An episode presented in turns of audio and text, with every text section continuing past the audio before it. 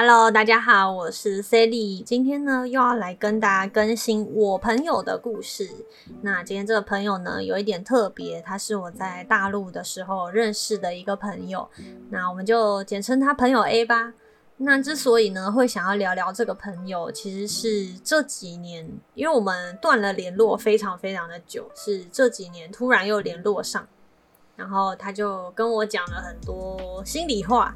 那我是最近就是啊，当然也是因为最近才知道嘛，最近才跟他联络上啊，他就是得了忧郁症。但是他已经学着，就是敞开自己的心扉，尽量去跟别人讲他自己内心真正的想法。那他很老实的告诉我，就是说我在他的人生中其实扮演一个非常重要的角色，即便我们这么久没有联络了。我和他是在国中认识的，然后国中这一段时间是他人生中最快乐的时间，然后我就很，我有点吓到，就是我想说。你你也知道，有一些童年就是 童年发生的事情，我不知道他会对于一个人来说这么这么的重要啊！我也不知道，就是我何德何能，就是做了什么事情，居然可以在别人的人生中扮演这么重要的一个地位，所以我是有吓到的。那就大家就跟着我一起回忆，就是从我的角度去看这个朋友啊，听听他的故事吧。嗯，这个故事呢，就是要从。我国中的时候说起嘛，那我是小学毕业的时候呢，就去到大陆念书。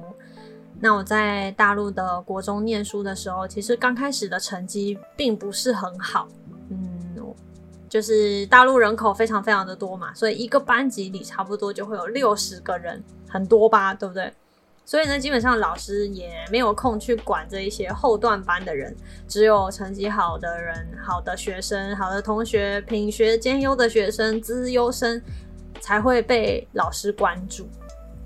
那这个朋友 A，他就是这样子的一个人，他的学习成绩又好，然后运动成绩又好，什么都好，样样都好，老师非常非常的喜欢他，而且他还是班长这样子的人物。那老师为什么会把我跟他安排坐在一起呢？是因为我真的是太爱讲话，我真的是太活泼、太有主见了。老师一直把我列为非常头痛的人物，所以呢，老师希望我乖一点，就安排那种非常内向的同学、不爱讲话的同学安排在我旁边。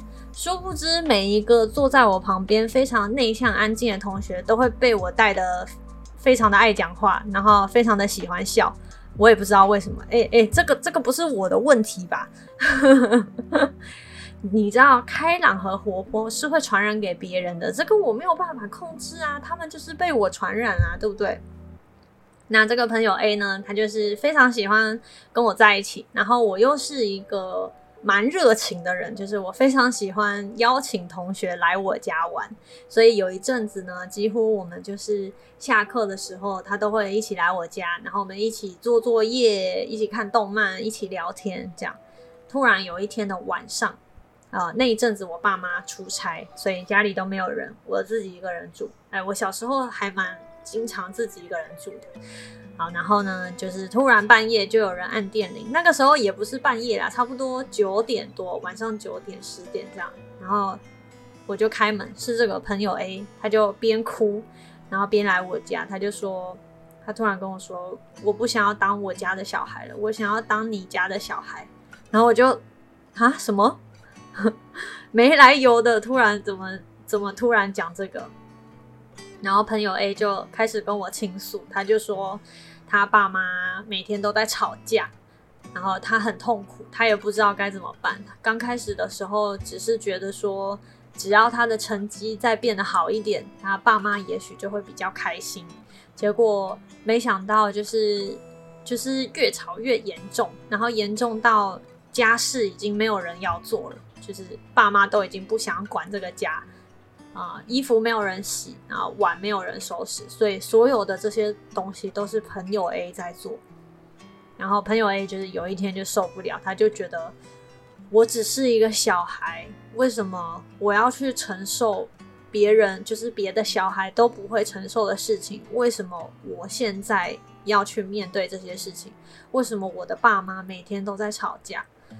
然后他就很羡慕我嘛，他就他就一直跟我说，他就说，你知道你很幸福吗？就是你的爸妈从来都不会吵架。哎，这个算是一个蛮稀奇的事情。我爸妈真的从来不在小朋友面前吵架，所以我长这么大，我没有看过我爸妈在我面前吵过架。当然，就是他们有吵过架，只是不会在小朋友面前吵这样。然后就是这个朋友 A 就非常羡慕我的家庭嘛，他就说他要做我家的小孩。这个时候呢，他已经在我家待两个晚上。后来我妈妈回来，然后我妈非常的担心，就好好找这个朋友 A 单独聊了一下。但具体我不知道他们聊了什么。但是朋友 A 就是最后哭着回家。我猜啦，大概就是讲说你爸妈很担心你啊，你怎么可以不讲一声就离家出走啊？这样。然后，既然你还没有成，以我妈的性格，她一定会讲：既然你还没有成年，所有的事情就是要经过你爸妈的同意。即便你有什么想法，你还是要先经过你爸妈的允许，因为你就是小朋友。最后，我送这个朋友 A 就是要离开我家的时候，他突然跟我说：“他就说我真的非常的羡慕跟嫉妒你，为什么有这样子的家庭，而我没有？”然后也是那个时间点，我才意识到我自己的家庭有多么的幸福，以及第一次感受到深深的无奈，就是有一些事情是你想帮忙，是你没有办法帮的，就是人家家庭的问题，你要怎么帮嘛，对不对？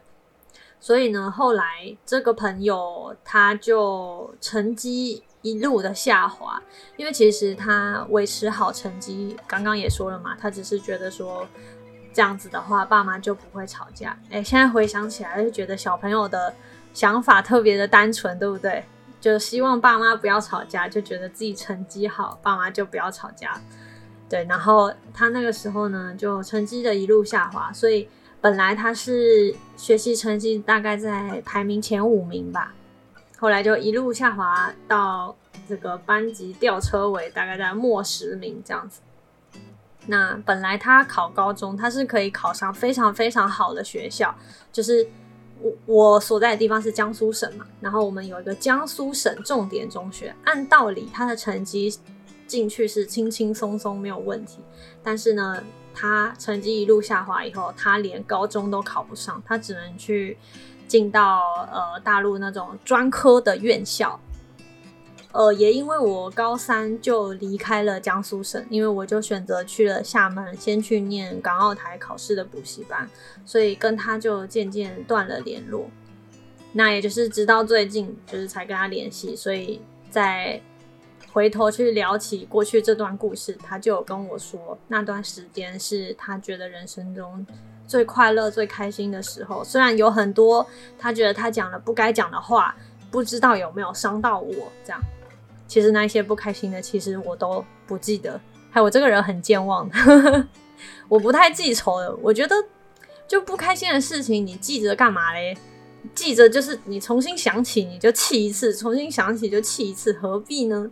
对，所以我是一个。不太喜欢记仇的人，我觉得就事论事嘛。今天这件事情让你很生气，你不一定对这个人很生气啊。对，然后从他现在得了忧郁症，就是看他的朋友圈啊什么的，看得出来他其实不太好过，也没有交男朋友，因为忧郁症的关系。